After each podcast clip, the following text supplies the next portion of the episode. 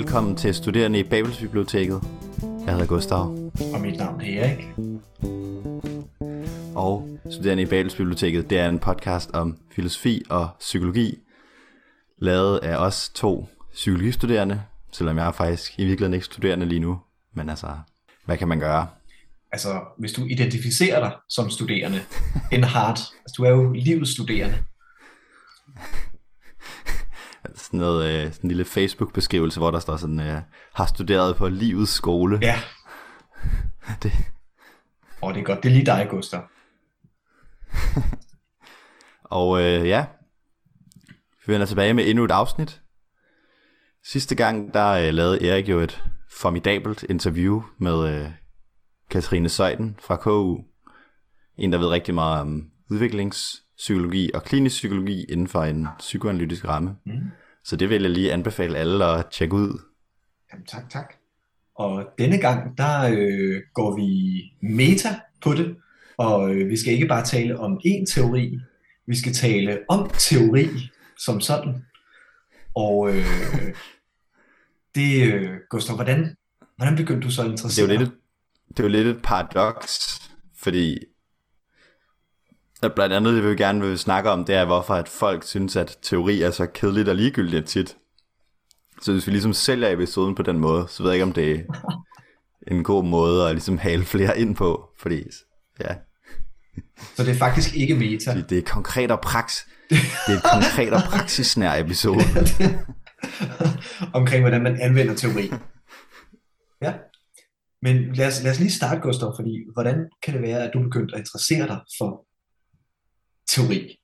Og kan du måske fortælle noget om din barndom?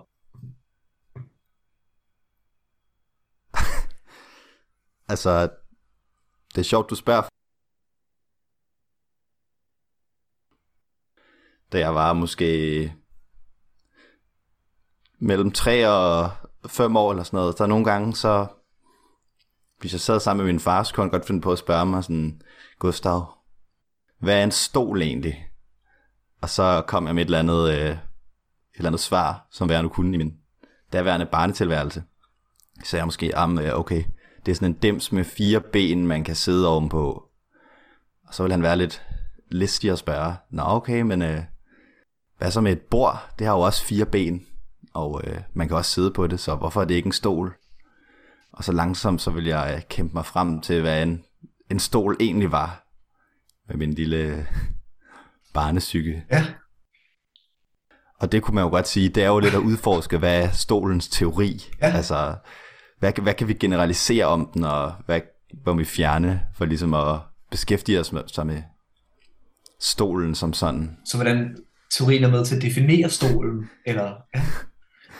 Jeg kommer helt til at tænke på interviewet med Søjden og forførelsesteorien, at du er blevet forført ind i den akademiske verden. Åbenbart. Ja, det er jo det er spændende. Men øh, i så fald vil jeg sige, at det har virket, fordi øh, jeg vil i hvert fald gerne slå et slag for teorien Mm. i dag. Og jeg håber ikke, det kommer til at blive for meget øh, os, der bare elsker teori, men at vi også skubber lidt tilbage mod os selv. Ja, og som du kom ind på før, så havde du en, en kæphest, at du har oplevet, at folk måske ikke er så glade for i hvert fald ren teori, eller at, at der måske bliver kigget lidt ned på teori, at teorien ikke er det vigtigste, at øh, praksisnærhed eller metode er vigtigere end teorien, eller kan du uddybe det lidt? Altså, hvad er din oplevelse omkring det? Altså, øh, grobunden for det her afsnit, det har været, at jeg har oplevet på mange forskellige planer, er, at folk er kritiske over for, om teori overhovedet er nyttigt. Dels at det er kedeligt, for det andet om det er nyttigt, både sådan på et personligt plan blandt andre studerende, og sådan øh, fra et politisk plan i forhold til, at man vil nedkorte mange kandidatuddannelser, øh, og man generelt prøver at gøre dem mere ja, praksisnære, eller øh, ja, prøve at give folk mere i gå så en konkret viden om, ja, om forskellige jobs og alt sådan noget. Mm. Og det er jo ikke fordi, at det er dårligt, men man kommer alt, det er jo altid en prioritering i, hvad man underviser i. Og der vil jeg mene, at teori var Og ret altså vigtigt. vigtigt som i, at det er vigtigt i sig selv, eller som at man ikke kan have en specifik praksis uden teori. Øh, jeg ved ikke, om jeg vil sige, det er vigtigt i sig selv. Altså, så skulle det være, fordi det er sjovt, eller for eksempel at lave en podcast som den her, det er jo noget, vi nok begge to finder underholdende på en eller anden måde. Altså, vi, vi nyder at tænke over, hvordan forskellige fænomener er i virkeligheden, og hvordan man kan karakterisere dem osv. Mm. Men også, ikke først og fremmest på grund af det, men nok først og fremmest på grund af, at den videnskab og den, man laver af den praksis, man har, bliver styrket på en helt anden måde ved at beskæftige sig med teori i høj grad på en masse forskellige punkter. Mm. Så ja, det er jo måske motivationen for afsnittet. Hvad, hvad tænker du om at sådan skud for hoften om hele det her emne? Om, hvad, hvad, hvad har du oplevet andre synes om teori? Og nu har vi, jo- vi har ikke defineret særlig præcist, mm. hvordan man kan forstå teori, men Nej. bare sådan intuitivt. Altså, øhm, da, du, da du kom med forslaget til episoden, så øh, glædede jeg mig til, at vi skulle snakke om det, fordi at jeg har pædagogisk psykologi lige nu. Her helt anekdotisk, og der er vores underviser, han fortalte, at det her det er jo et anvendt fag. Så det vil sige, at vi som studerende skulle gøre lidt op med det, som vi har for bane, og gå meget dybt ned i teorierne, og skulle huske, at det her, det var altså ikke personlighedspsykologi eller socialpsykologi. Det her, det var et anvendt fag. Og øhm, der fik jeg den oplevelse, at instruktoren i hvert fald var vant til, at folk faktisk fokuserede rigtig meget på teorien. Altså, og det er måske specifikt for os på KU. Øhm, også måske, at vi ligger på det samfundsvidenskabelige fakultet, øh, hvor at hvis man måske havde ligget på et mere sundhedsvidenskabeligt øh, fakultet, kunne det være anderledes, men at vi fokuserer meget på, på teorierne og går ned i dybden og nuancerne i det, men at det også er vigtigt at huske det anvendte. Og øh, min personlige holdning til sådan interaktionen mellem teori og det anvendte er, sådan som jeg forstår det, det kan være, at jeg bliver klogere i løbet af afsnittet, når vi snakker lidt om det, men at Øhm, altså jeg ser teori som en måde at indfange virkeligheden på og begrebsliggøre den. Altså teori er en måde at navngive mønstre, som man ser i verden. Og det er jo det her med, at det også skal være empirisk på en måde, eller det skal være, altså det skal relatere sig til verden. Det giver ikke så meget mening at lave en teori, hvis ikke det forholder sig til verden på en eller anden måde. Øhm, så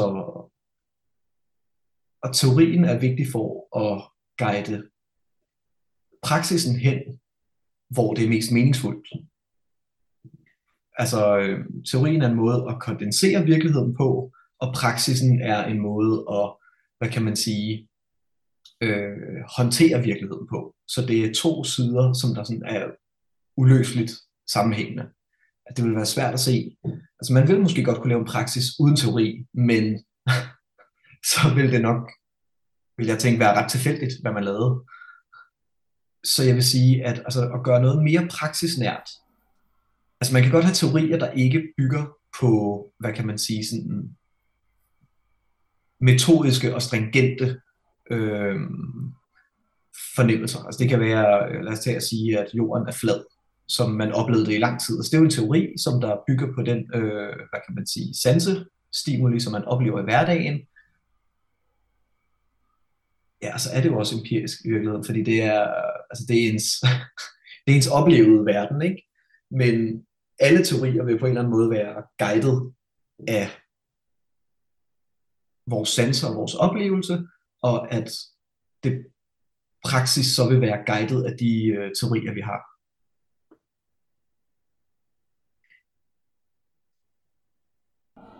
Ja, jeg tror egentlig, jeg, jeg forstår teori på en ret lignende måde, at det er en eller anden systematisk generalisering og reduktion af et bestemt fænomen, så man tager øh, eller andet teori om, hvordan mennesker de tager valg, og så for eksempel, og så øh, fjerner man nogle aspekter af det, og fokuserer på nogle andre og fremhæver dem, for eksempel en kognitiv teori om det, så, øh, og så ud fra det, så kan man ligesom sige, okay, nu kan vi identificere de her kognitive faktorer, og så kan vi prøve at se, om det forløber sådan, som teorien vil sige. Altså der var for eksempel Karl Popper, han anskuede selv sanseorganerne som teorier. På samme måde, fordi at øjet, hvis man tager det som eksempel, udvælger nogle bestemte lysbølger og gør, at vi kan se med dem. Og så ud fra det, så kan vi så forudse fremtiden. Så det vil sige, at der er nogle lysbølger, som vi ikke fokuserer på. Vi kan ikke se de infrarøde bølger, vi kan ikke se røntgen bølger. Så vi har ligesom et lysspektre, der er blevet udvalgt, og det farver den måde, vi ser verden på. ja det, det gør, hvad der er muligt for os at Mhm. se. Ja. Og egentlig ret meget på samme måde tror jeg også, at de teorier, man lærer på for eksempel universitetet eller professionshøjskole eller noget af den stil, også gør en i stand til at se nogle bestemte, som du siger, mønstre, eller nogle, lægge mærke til nogle bestemte processer, som man, hvis det slet ikke var en del af ens uddannelse, nok vil have sværere ved at lægge mærke til. Det hjælper praksis, så at sige. Mm. Men øh, ja, det er nok også relevant at skelne mellem, hvad vi diskuterer på nogle forskellige planer. Som vi sagde før, der er på den ene side den, øh, den kritik, der er fra mange studerende, tror jeg, eller den øh, kedsomhed, der er fra en vis gruppe af studerende, om at uddannelsen er meget ja, teoretisk. Vores psykologiuddannelse for eksempel, øh, at det ikke er praksisnært nok, at det ikke er relateret til den virkelige verden, og alle de der, øh, alle de der fraser. Og den frase, du har det så er der måske, så er der et andet sted. Ja. ja. Og så, øh, så er der ligesom et andet sted, hvor man måske mere er i sådan en forskningsvidenskabelig sammenhæng, hvor at det er mere fra et et slags induktivt perspektiv. Altså at øh, det er for eksempel noget, som efter sine øh, Søren Kyllingsbæk her fra instituttet hævder i, har hævdet i nogle af sine videnskabsteoriforelæsninger, at der findes ikke teorier, der findes kun metoder og empiri. Altså det vi i virkeligheden bare skal gøre, det er at i videnskab, fra det perspektiv, det er at, øh, at vi har en metode, eller vi opstiller en eller anden hypotese ud fra noget tidligere empiri, vi har fundet, og så bruger vi en metode til at finde noget nyt empiri, som så ligesom skal hjælpe os videre med, om den empiri, vi før har fundet, om den ligesom var gyldig, Mm. så vidt jeg forstår. Jeg gentage det sidste. Fordi det, Og det er, ja, det er måske mere sådan en klassisk... Jeg er, heller, jeg er ikke sikker på, at jeg helt forstår perspektivet, fordi ja, hvis det ikke leder frem til nogle teori, hvad, altså teorien, det er der ligesom skaber en syntese over det, man finder, så man ligesom kan skabe en ny hypotese. Øh, ja, ideen er egentlig bare i, det er jo et meget induktivt, man kunne bruge det forbudte ord, positivistisk perspektiv om det. mm. Altså at vi har nogle sansindtryk, som vi ligesom samler, og ud fra det får vi en eller anden information om verden. Den information kan vi så prøve at nuancere, eller øh, falsificere, eller øh, ja, udvide på en eller anden måde ved at indsamle ny empiri med en ny metode. Ja. Det er et sådan grundsynspunkt. Og det er for, for mig at se, hvis man tror på, at man kan lave induktion, altså at man kan samle empiri, uden at det ligesom er farvet af den farvet af teori. Så det, det er jo et andet hold, som teori er under kritik fra, og videnskabsteori. Og så på et tredje plan, så vidt jeg ser, så er der sådan fra et mere politisk hold, hvor det er måske ikke lige så direkte øh, teori, man snakker om, Men at, ja, man, øh, man ikke mener, at de mere teoretiske uddannelser er synderligt værdifulde, at der skal være mere det skal være mere rettet mod nogle specifikke evner i et specifikt job, mm. og øh, generelt en ja, sådan nedvaluering af ja, ren viden, eller hvad man skal kalde det. Og det er svært ligesom at beskæftige sig med de forskellige ting på én gang. Så jeg ved ikke, om vi skal starte med at fokusere på noget, og så bevæge os hen over de forskellige ting. Det kan vi sagtens. Også når vi bare siger teori, så er det jo så utrolig bredt, ja. at hvad mener man overhovedet med det? Og der er både ligesom, teori som et præcist begreb, og så ligesom det mere, øh, det mere sådan diskursive, når man snakker om teori, hvad man så forbinder det med. At det er noget, man læser mm. i øh, gamle filosofiske tekster, som handler om noget meget abstrakt, og som øh, ja, og som er svært at relatere til en eller anden, anvende en eller anden praksis. Ja. Fordi jeg tænker, at vi kan komme ud fra den fare, at det bliver meget diffust, ja, og at tingene i virkeligheden er tættere sammenknyttet, end man tror. Fordi som studerende, når man sidder og læser, lad os sige, Bourdieu's teori om øh, forskellige kulturelle kapitaler, eller øh, forskellige kapitaler og doxa og felter osv., så, videre, så kan man godt tænke, hmm, hvor har han hævet det øh, ud fra? Mm. Øhm, men Bourdieu's øh, teorier er jo i høj grad styret af empiri, altså, og der har ligget en metode bag, ja. en praksis bag for at indsamle den viden, der ligger til belæg for hans teori.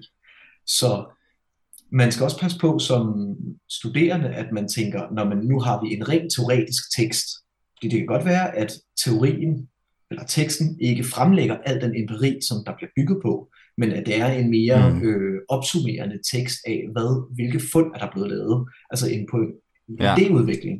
Men meget teori bygger jo faktisk på empiri og metode. Øhm, så, så det er en af de, de fælder, vi skal passe på, yeah. at vi ikke øh, kommer ud i og siger, jamen teoretiske tekster, de er bare rent teori. Fordi det, det er de jo oftest ikke det, det ville være nærmest umuligt at lave en teori, som ikke handlede om ja.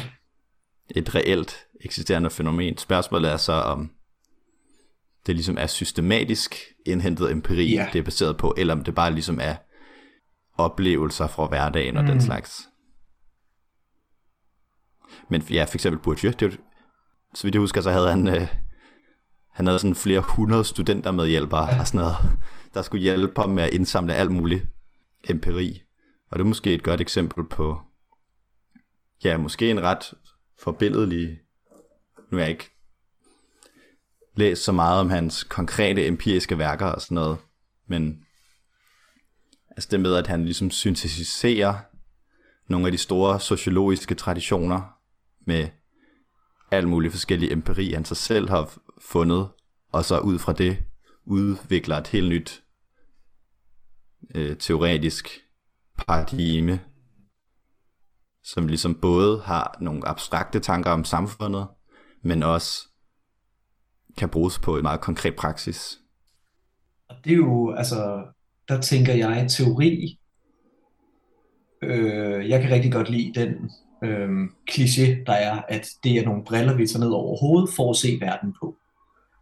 Det, det kan jeg huske, vi havde en eller anden instruktor, der sagde på et tidspunkt, og det synes jeg faktisk er ret fangende, fordi at, jamen, det er mønstergenkendelse, så hvis man kigger med øh, teoretiske briller ned over noget, så vil det i høj grad farve, hvad man ser.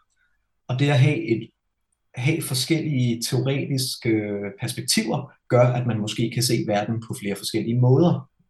Så der, der har teori en, mm. øh, en værdi i sig selv, af, at det udvider ens perspektiv på verden, på det man ser. Øhm, man kan så også øh, for at stålmanden kritikken af teori sige, at altså for eksempel det her med, at teorien skal kunne efterprøves. Det synes jeg er et stærkt argument imod teori alene. Altså, øh, at man bliver nødt til at kunne, altså det kan godt være, at man kan se nogle mønstre i tingene, men man bliver nødt til på en systematisk måde at afgøre om, altså hvor er afgrænsningen af teorien? Hvad kan teorien sige noget om, og hvad kan teorien ikke sige noget om? Det er jo sådan en, en klassisk beskyldning, som der har været på at det øh, både marxismen og psykoanalysen og sådan noget af den stil, det er, at det kan ses overalt. Ikke? Altså, øh, nogle af de... Ifølge Popper. Ja, Ja. ja. Ja. Så man bliver nødt til ligesom at lave nogle... Og der er jo der, hvor metode og praksis kommer ind. Man bliver nødt til at lave nogle begrænsninger på teorien, fordi ellers kan teorien mm. måske opsluge for meget. Det vil jeg dog ikke sige, at det er metode og praksis, der gør. Men det er mere en præcis, det er mere en mere veludbygget teori, hvor man er opmærksom på dens begrænsninger. Altså en videnskabsteoretisk behandling af den teori, man har, hvor man går ind i operationalisering og øh, ja, hvilken reduktion der har været af det fænomen, man beskæftiger sig med. Men hvordan vil du finde afgrænsningerne af teoriens, hvad kan man sige, øh, styrke? Altså hvor, hvor den ligesom kan sige noget, uden på en eller anden måde at teste af. Det kan også godt være, at jeg misforstår. Fordi jeg tænker, altså jeg giver dig helt ret i det her med, at operationalisering er vigtig for at gøre det konkret og skarpt i forhold til, hvad man undersøger. Men for mig lyder det også meget, øhm,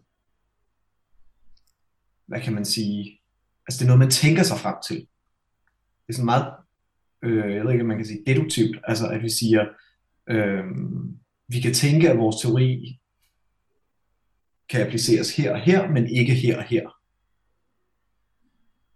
Altså at det er en, en intellektuel bearbejdning af teorien, som der måske har noget styrke, men som i sidste ende alligevel skal afprøves, før at det øhm, Hmm. giver mening. Fordi nogle gange kan man jo blive overrasket over, at teorien faktisk kan forklare noget, øhm,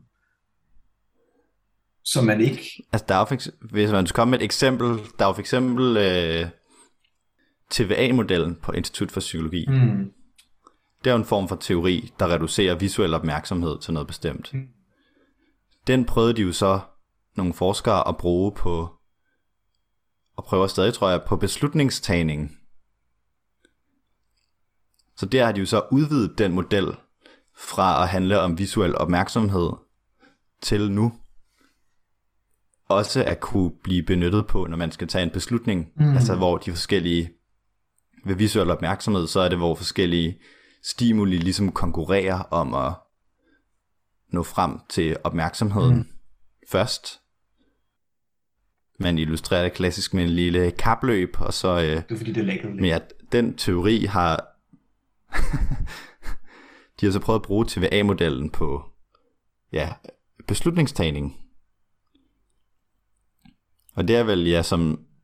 Det er jo så en udvidelse af teorien, der siger, okay, det er en mere generel model for kognition, Mm, som ikke kun gælder på det her øh, specifikke visuelle opmærksomhed, men den kan måske også appliceres på beslutningstagning ja. og være sådan en mere generel model for kognitive processer. Så det er jo, det er jo et eksempel, som du siger, øh, ja, og der vil man jo så, for at finde ud af, giver det mening, så vil man så skulle applicere den i den kontekst og sige, kan vi ligesom prædiktere nogle af de her ting ved at bruge øh, modellen her? Sådan giver det mening at gøre det. Så der, der vil jeg give dig ret. Altså, det er klart, det tilføjer noget nyt. Mm, Og omvendt så kunne man, for mit argument, så kunne man sige, for eksempel nogle af de psykoanalytiske teorier om mm, øh, den psykoseksuelle udvikling, eller hvad man siger, at hvis man ikke bruger lang nok tid på at definere for eksempel, hvad man mener med seksualitet der, hvis man ikke siger, hvordan man operationaliserer det i høj nok grad, og afgrænser sin teori, det der altså, og afgrænser, hvad er det egentlig, det her handler om. ja. For eksempel, når man siger den infantile seksualitet.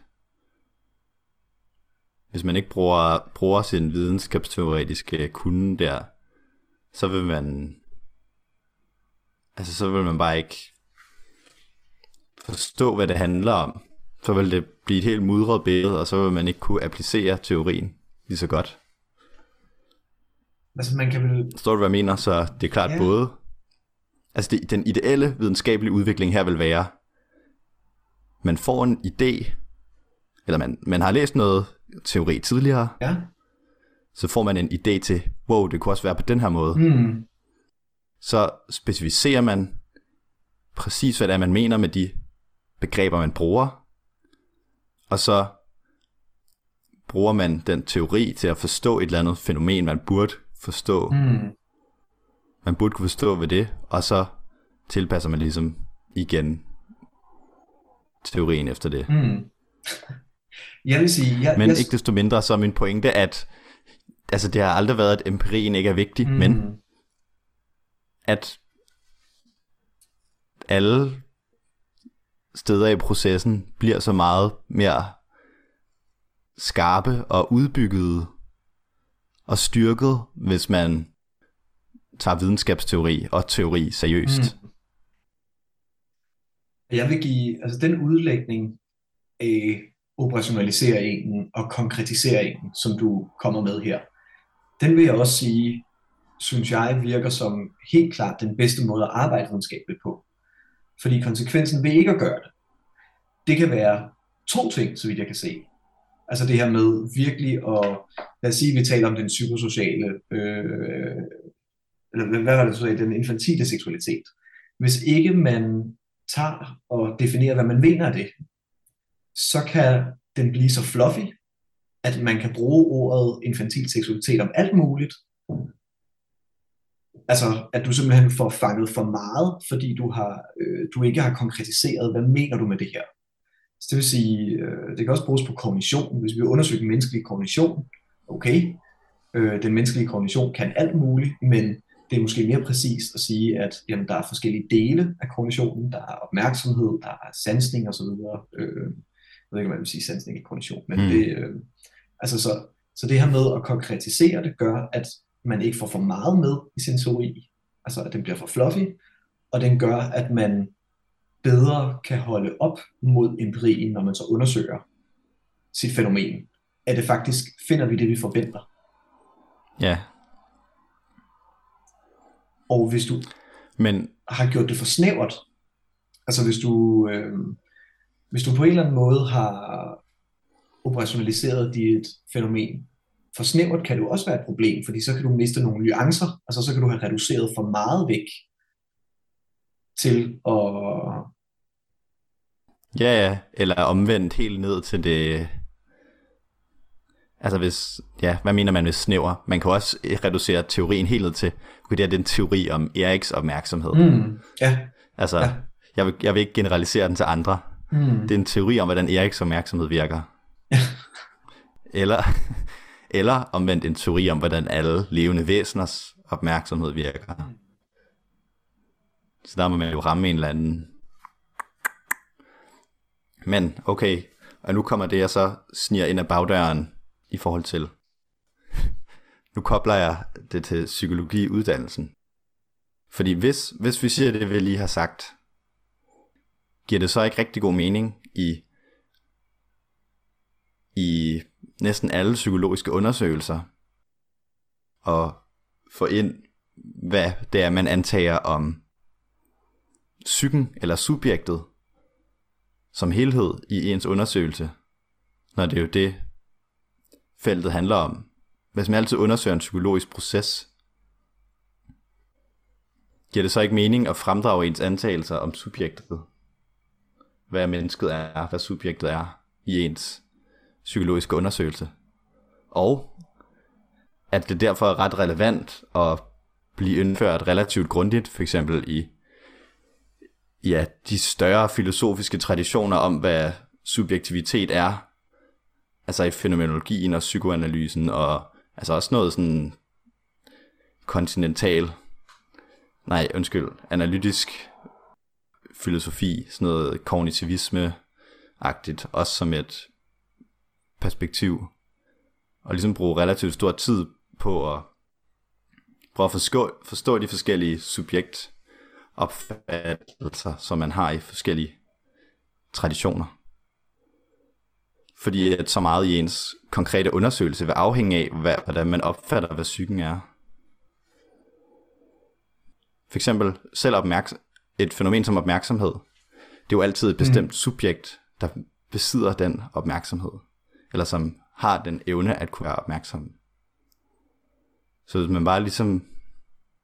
Kom, kommer det ikke til at være en... Øh, Ja, kommer vi ikke bare til at hvile på de ideologiske diskursive luner, der nogle gange er i et hvert samfund, om hvad, hvad det betyder at være menneske. altså så... Hvis vi ikke gør det.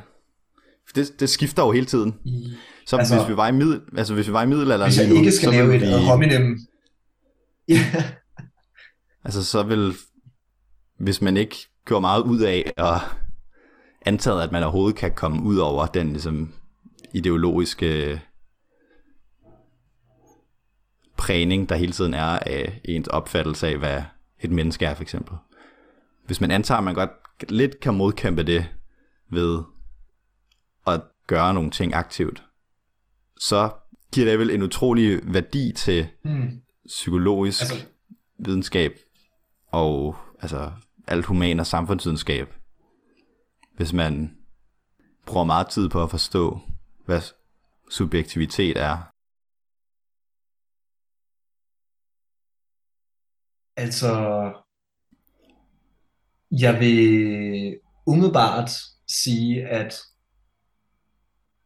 det er i hvert fald vigtigt, at det ligger implicit, altså fordi jeg vil give dig ret i, jo, det vil give en større gennemsigtighed, altså videnskabelig gennemsigtighed i forhold til de forskellige øh, argumenter i sådan en argumentationsrække. Altså forskning og teori er jo en, sådan som jeg ser det, en argumentationsrække, hvor man siger, mennesket er helt overordnet sådan her, derfor Hmm gør det sådan her, og så kommer der forskellige lag. At Det, øh, det tænker jeg, det er både naturvidenskab og øh, humanvidenskabelige, der øh, det bygger på en argumentation. Og sådan som jeg forstår dit argument, så er det, at det er vigtigt at have starten af den argumentationsrække med, der siger, subjektet, mennesket, psyken er sådan her. Vi ser det sådan her. For at give større gennemsigtighed i forhold til argumentationsrækken, ned til, vi vil applicere det på det her fænomen. Den her case, hvis det er noget mere humanvidenskabeligt, eller det kunne være øh, et datasæt, hvis det er noget mere naturvidenskabeligt. Jeg vil give dig ret i, at det vil give større gennemsigtighed, men hvis jeg skal være djævelens advokat, vil jeg også sige, at inden for nogle felter er det vel ret øh, på en eller anden måde taget for givet, at mennesket er et biologisk væsen, eller mennesket er et socialt væsen, så at det måske ikke er nødvendigt at bruge super meget plads på ligesom at specificere præcis, hvad man mener med, øh, med den her, medmindre man afviger fra feltet.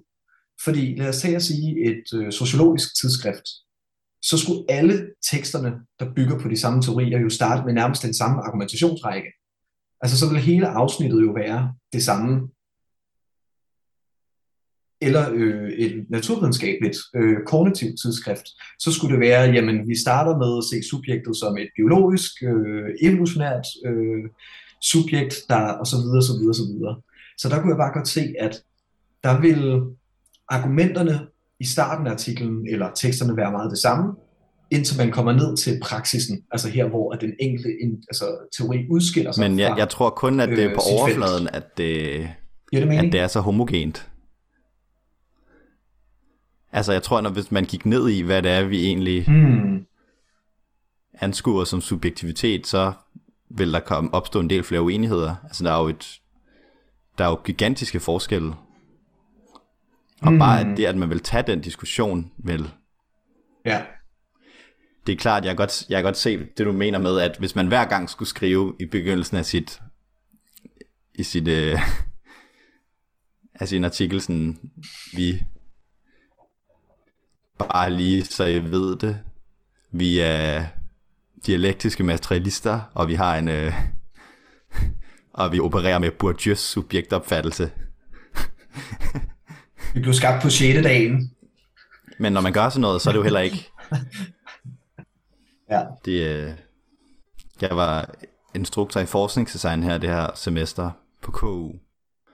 Og noget af det, som vi arbejdede allermest med, det var, at det var netop ikke at gøre det der, hvor man siger, jeg vil lige gøre...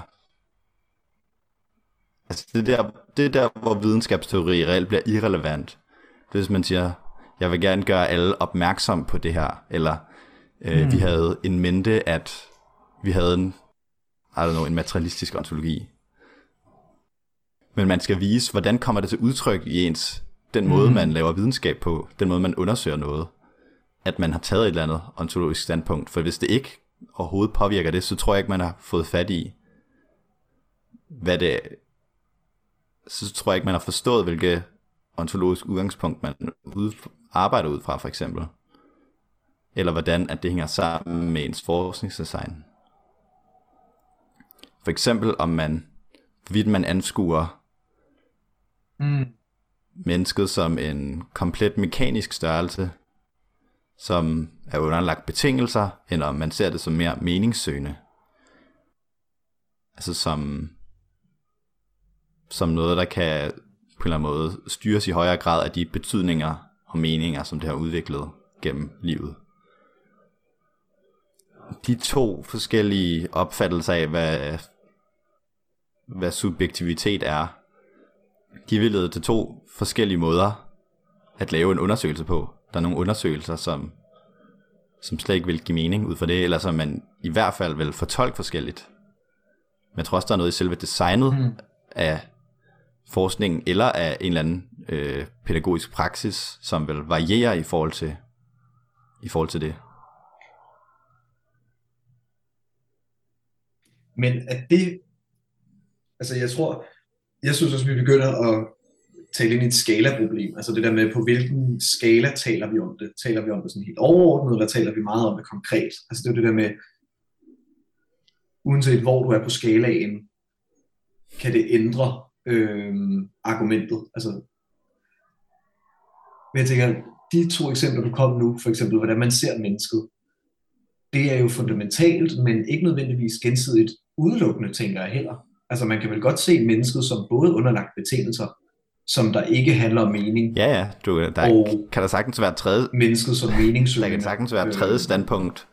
Altså, det, det tænker jeg vel på en eller anden måde. Men for eksempel, når der kommer et stimuli op på altså en skærm. Den, mm. Hvordan man behandler det.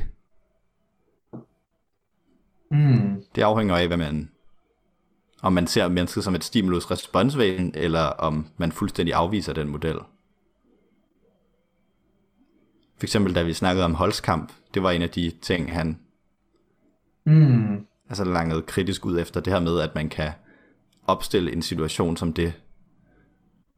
Altså, at man kan underlægge mennesket nogle betingelser i nogle eksperimentelle lokaler, og så regne med, at man producerer andet viden, end det man har om den konkrete situation, fordi at han antager, at mennesket handler af grunde, og ikke af, ud fra betingelser. Altså, om man, er, om man er enig i det eller ej. Bare det, at man forholder sig til, mm. til øh, den diskussion, om mennesket handler ud fra betingelser, eller på basis af grunde. Så spørger jeg måske dumt, men hvor ligger forskellen i det eksempel og et spørgsmål om økologisk validitet, som jo ofte bliver taget op i videnskabelige, øh, altså hvad kan man sige, de mere eksperimentelle mm. paradigmer. Altså der er der, der er der helt klart et overlap, men og hvordan, hvordan forstår du økologisk validitet der? Det er de begreber, jeg synes, man altid bruger. Altså om man kan overføre konteksten i eksperimentet til, eller i laboratoriet yeah. til, til mm. naturligt økologi, altså øh, subjektets øh, hverdag. Fordi at jeg, jeg kan godt se første del af argumentet, det her med, om vi ser, altså øh, lad os tage sådan et eksperimentelt paradigme, men man skal kigge på nogle prikker på en skærm, og sådan, at man kan både se det som netop stimuli respons, mennesket vil agere og jeg kan også sige rationelt, altså de vil kigge efter det, der er interessant og så videre, eller at de vil prøve måske mere at søge en mening omkring det. Altså de Eller prøve at skabe at, noget. at det for dem med det. ikke, Det, at det for dem er komplet ligegyldigt. Og den grund, de er der for, det er for at få de 200 mm. kroner, som det vil love af forskerne. Så for dem, så er det en mulighed for at tjene penge til at kunne drikke øl med vennerne i weekenden. Altså, på den måde. Mm. mm, og der, der kan jeg godt se, at det måske kan ændre på nogle ting, men der er måske heller ikke, det er måske heller ikke alting, men det vil ændre på, hvis man tror, at, at der er en eller anden lighed mellem øh, de fysiologiske og psykologiske respons, der er i et øh, forsøgsopsætning, og i en naturlig, øh, hvad kan man sige, en naturlig økologisk øh, økologi, der er relevant for Altså, jeg synes egentlig, hvad, Altså, og jeg tænker, jeg tænker, at sådan noget som, lad os tage at sige, du for eksempel før snakkede om visuel opmærksomhed, og hvordan at man med sådan farve cues kan guide opmærksomheden. Det er jo noget, der bliver brugt til at designe øh, bil- og fly øh, keyboards og sådan noget den stil, og hjælpe mennesket til at Mm. agere user interface øh, på internetsider. Og det er jo ofte ting, der er blevet lavet i et laboratorie, som tænker jeg, der sikkert også er efterprøvet bagefter Ja, ja. i mere naturlige settings for at se, om det faktisk applicerer. Men det er vel fordi, at der er en eller anden generaliserbarhed, mm. når man undersøger det her fænomen. Uanset om man har taget stilling til, om mennesket er et meningssøgende objekt, eller om det er Der et tror jeg bare, man, altså, man øh, rent har taget mekanisk stilling til det, men har bare ikke det. formuleret det eksplicit. Måske, eller det ved jeg ikke, om det Det siger jeg, Mm. altså det kan godt være, at de har det. Claus Bundesen og de andre fædre. Ja, og det er også, altså jeg synes også, det, når jeg tænker over det, sådan noget med, lad os sige, at vi antager, at rød, det betyder stop, og det er sådan, det er nærmest stimuli Mm. mekanisk, at vi gør det. Men det er jo måske, fordi der er en eller anden betydning indlagt. Altså fordi vi søger en mening, og vi har flere gange, øh, hvad kan man sige, altså vi har skabt en, det kan være det er kulturelt, øh, farvesignal om, at rød, det betyder stop. Så når vi ser en stor rød knap, så er det ret intuitivt, at vi forstår, hvad det betyder. Øhm, og det kan der være flere forskellige forklaringer på. Der er nogle ret, øh, nogle ret spacey afsnit i Merleau-Ponty's perceptionens fænomenologi, hvor han analyserer farvernes invariante Ja. kvaliteter. Ja. Noget, øh, hvordan rød, det er, hvilke sådan iboende associationer det har for os og sådan noget. Ja, Jeg ja, prøver sådan at udlede ud fra oplevelsen, hvordan ja, altså blå har den her rolig skabende...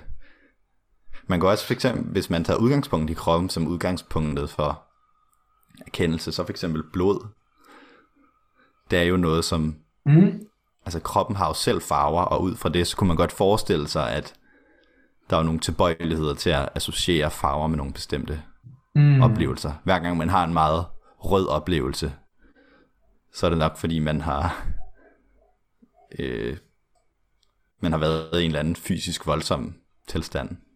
Mm, ja, Men øh, jeg vil godt tænke mig at vende lidt tilbage til øh, at spørge dig om, at hvorfor tror du, at der er sådan relativt mange, der synes, at der forbinder teori med noget kedeligt og støvet, og hellere vil hellere bare vil have nogle praktiske evner. mm. Altså, øhm, Fordi det er nogle gange noget, jeg sådan, altså på et abstrakt plan kan jeg godt relatere til det. Men når jeg selv er der, så er det virkelig den modsatte oplevelse, jeg har. ja, altså jeg vil sige, min oplevelse er, og det kan godt være, at det er, fordi jeg selv interesserer mig meget for teori, men øhm, at ja, nu skal lige se, hvordan jeg skal formulere det, fordi altså, jeg tror,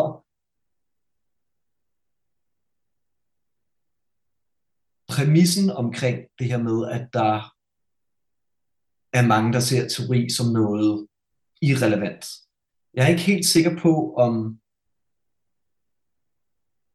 om jeg helt går med på den præmis, men jeg tror, at der er en drejning om, at tingene, altså det vi lærer om, det skal være meget målrettet.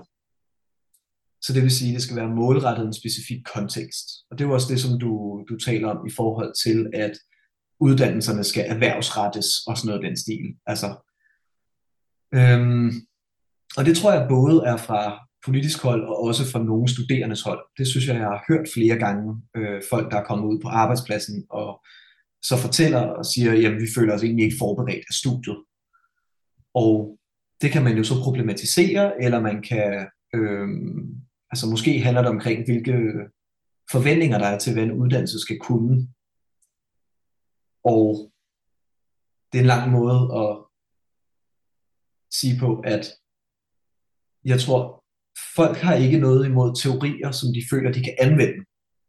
Altså hvis de føler, at og tænker, at de her teorier, som de lærer, det er noget, som de kan bruge til at genkende og gøre deres liv lettere. Om det skal være arbejdet, eller om det kan være i privat sammenhæng. Jamen så er øh, teori noget, der kan give mening, og noget, som der kan bruges, og noget, der fungerer som et værktøj. Eller et par briller, man kan tage på. Øhm, og selvom jeg ved, at Valsiner hedder værktøjskassen, så er det... Øhm, altså, jeg, jeg, jeg tror, at der er ikke så stor opposition mod de her teorier, som folk føler, de kan anvende. Der, hvor der måske kan opstå en opposition, det er, når man ikke kan se meningen med den teori, der skal læres, eller der skal anvendes. Øhm, og det kan jo være af ideologiske årsager, det kan være af motivationelle årsager. Øhm, fordi man har en fucking presset hverdag, være, hvor man ikke føler, man har tid til ja. at kun at bruge den på det absolut mest nødvendige. Ja, altså, og måske også fordi, at jeg tænker, hvis vi igen går tilbage til dit argument om, at man skal være gennemsigtig igennem hele argumentationsrækken, det er svært at forstå et meget, meget langt argument øhm, til fulde og dens fulde dybde, i stedet for at forstå hvad kan man sige, ligesom få pointer i den argumentationsstreng. Og det er også et ressourcemæssigt, altså tidsressourcemæssigt øh, problem, at der ikke er tid til at, ligesom at lære alle argumenterne. Det er jo også præmissen for det her podcast. Det er, når man undersøger noget til at starte med, så kan man ikke gå i dybden med det hele. Man bliver nødt til at udvælge noget. Så jeg tror, at når folk føler, at de bliver præsenteret for en teori, som de synes, der virker abstrakt. Øh, måske noget, de ikke kan genkende fra deres eget liv. Det, det handler om noget, hvor at der er øh, stor inkongruens mellem deres egen oplevede verden og de mønstre, som teorien beskriver. Jamen, så vil de måske ikke forstå, hvorfor er det, vi skal bruge det her. Og det kan jo så være, fordi at de ikke har den rigtige data, den rigtige empiri til at bruge den her, øhm, hvad kan man sige, øh, den her teori på. Altså vi kan tage en, et eksempel i den tekst, vi fremlagde omkring den fremmede, øh, hvordan det er at være ny i et miljø og ikke kende de kulturelle koder. At altså social fænomenologi ikke helt, Alfred Schutz. Ja, præcis, præcis. At den er måske ikke helt så anvendelig, når man sidder til familiemiddag derhjemme, og man har gjort det 100, øh, måske 1000 gange før med sin mor og øh, brødre og søskende osv., fordi at der er man på en eller anden måde så tæt en gruppe, at der er der ret stor gennemsigtighed i de kulturelle koder, men hvis du er ny på jobbet, vil du måske opleve, at den mm. teori giver mere mening. Men der er det mærkelige jo fra mit perspektiv, at jo mere abstrakt det er, jo mere principielt er det jo gældende for flere situationer.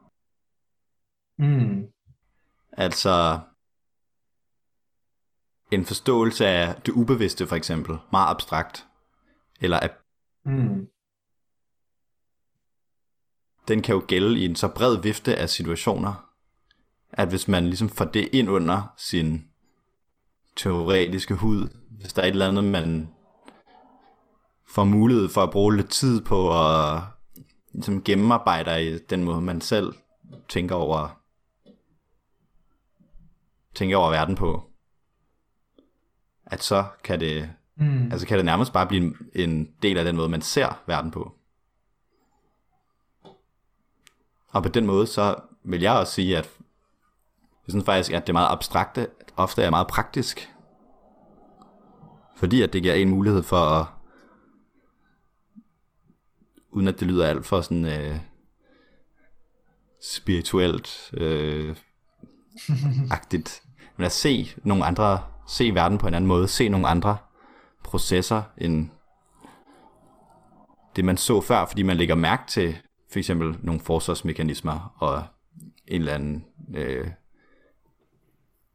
en eller anden proces, som man først har stiftet bekendtskab med i en generaliseret teori om, hvordan der er nogle dynamikker i menneskets psyke. Ja. Ja, så at det her med, at, men der skal man jo sige, at der er det jo også vigtigt, at man igen specificerer, hvad man mener med det. Fordi hvis du... Det er jo en af de øh, igen kritikker, der har været af psykoanalysen, at man har kunne forklare næsten alting ud fra det ubevidste, ikke? Sådan som jeg forstår det. Mm. At man har været... Nogen har måske følt, at det ubevidste var for vagt til at sige, jamen hvad er det præcis, vi vil forklare ved det ubevidste? Ja. Øhm, Også fordi, at det er for nogle er defineret ved det, som blandt andet det, som modsætter sig at blive ja ja. sat i sprog eller i tale. Ja, ja. Men altså jeg vil sige, jeg er jo selv, øhm,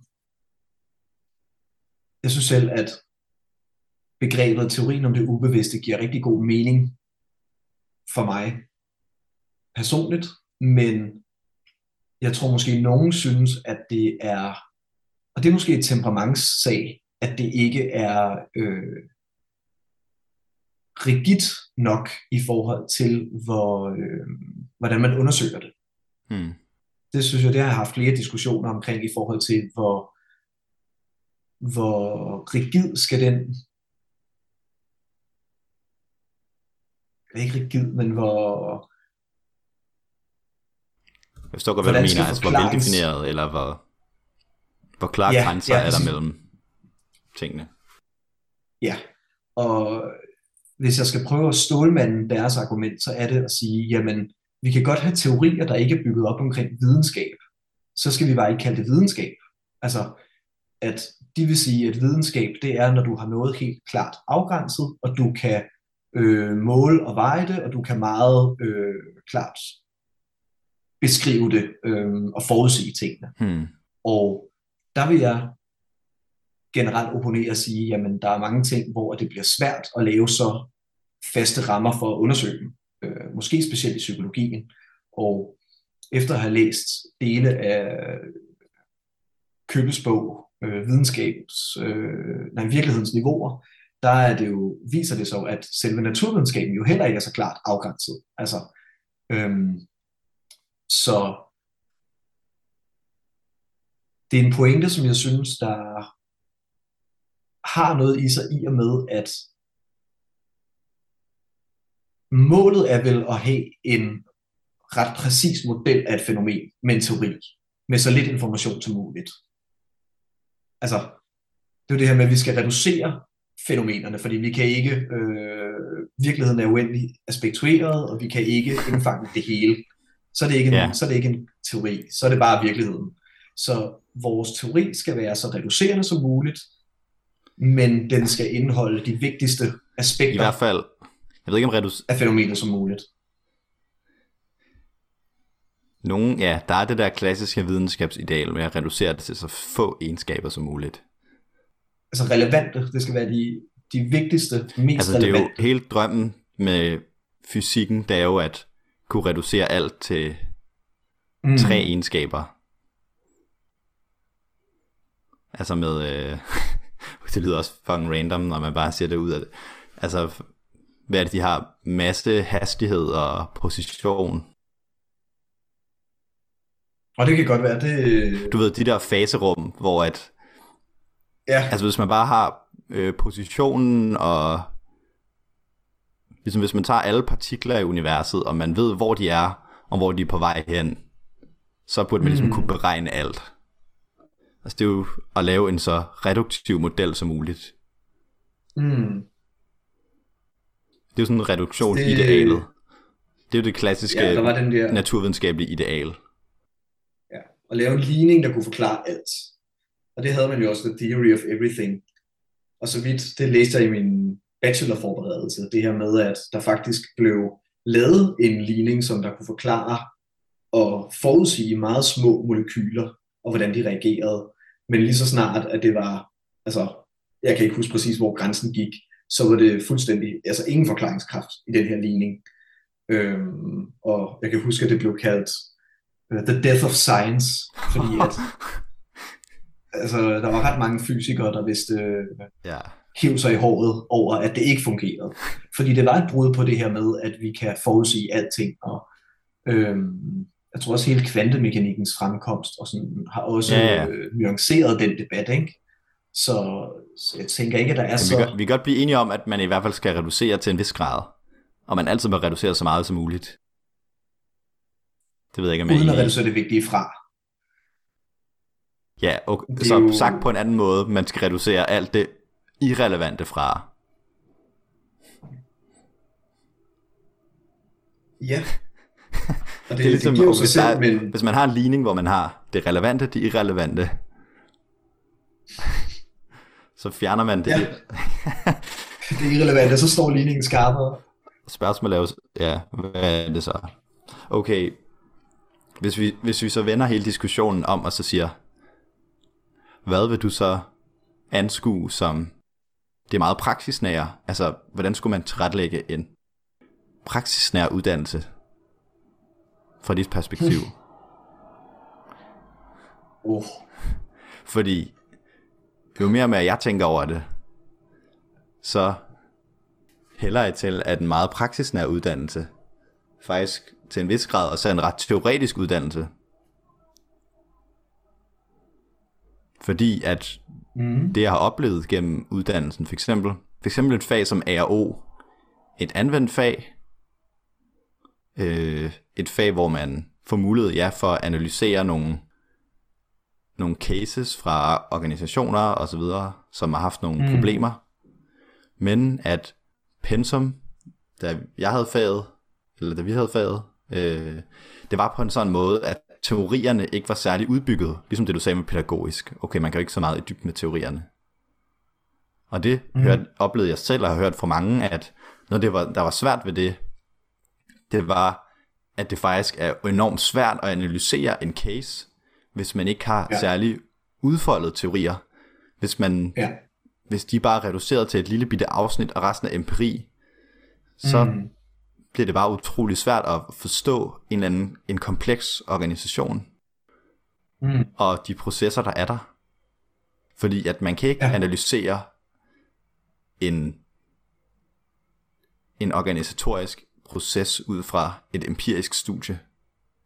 Altså fra Nej. noget, der ikke er generaliseret for en eller anden, bare nærmest en statistik om en anden organisation, Mm. hvis man ikke har samlet det til ja. noget teori. Så det så vil jeg sige, at en, en praksisnær uddannelse vil også være en uddannelse, hvor man, som du siger, får de redskaber, der skal til for at kunne forstå en situation, analysere den, sige, hvad er det egentlig, der er på spil her. Selvfølgelig både have blikket for det enkelte, øh, den, det unikke, det særegne ved den, Mm. den problemstilling, man beskæftiger sig med, men også prøve at sige, øh, hvilken generaliseret viden er det, vi har oplagret i vores disciplin. Øh, og ja, det leder jo helt ned til, hvilke, hvilken måde er det, vi forstår det her barn på, eller den her voksne menneske på. Hvad, hvordan er de i verden, på hvilken måde øh, interagerer de med andre, og så videre. Mm.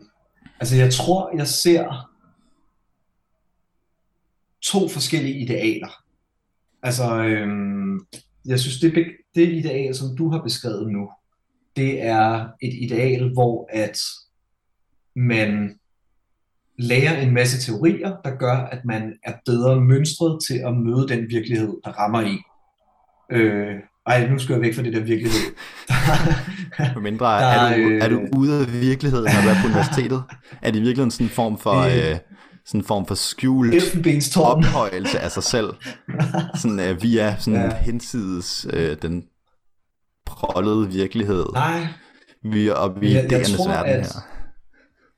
Uh, jeg, jeg tror måske, jeg ligger sådan et sted midt imellem, fordi at altså det ene ideal, det er det her med, at hvis man bare studerer og lærer nok teorier, jamen så vil man rationelt kunne analysere data og mennesker og øh, organisationer, når man kommer ud på den anden side, fordi vi har en masse kompetencer til at se virkeligheden. Og så er der det andet ideal, jeg synes, der måske mere er afspejlet igennem de her praktiknære læringsforløb, hvor at det i stedet for at være, at du studerer og læser en masse tekster, jamen øh, så er du måske halvdelen af tiden i en virksomhed, eller i en klinik, eller et andet sted, og lærer noget praksis, og den anden halvdel sidder du og lærer om forskellige teorier. Øhm, og man kunne endda sige, hvorfor overhovedet have teorier? Hvorfor ikke bare være i en, på en arbejdsplads og blive oplært til helt det specifikke job, som du er, øh, som du skal udfylde. Og det er der nok ikke så mange, der vil sige. De fleste vil nok gå ind for uddannelse på et eller andet. Øh, så man skal heller ikke stråmand. Men lad os sige øh, half and half. Ikke?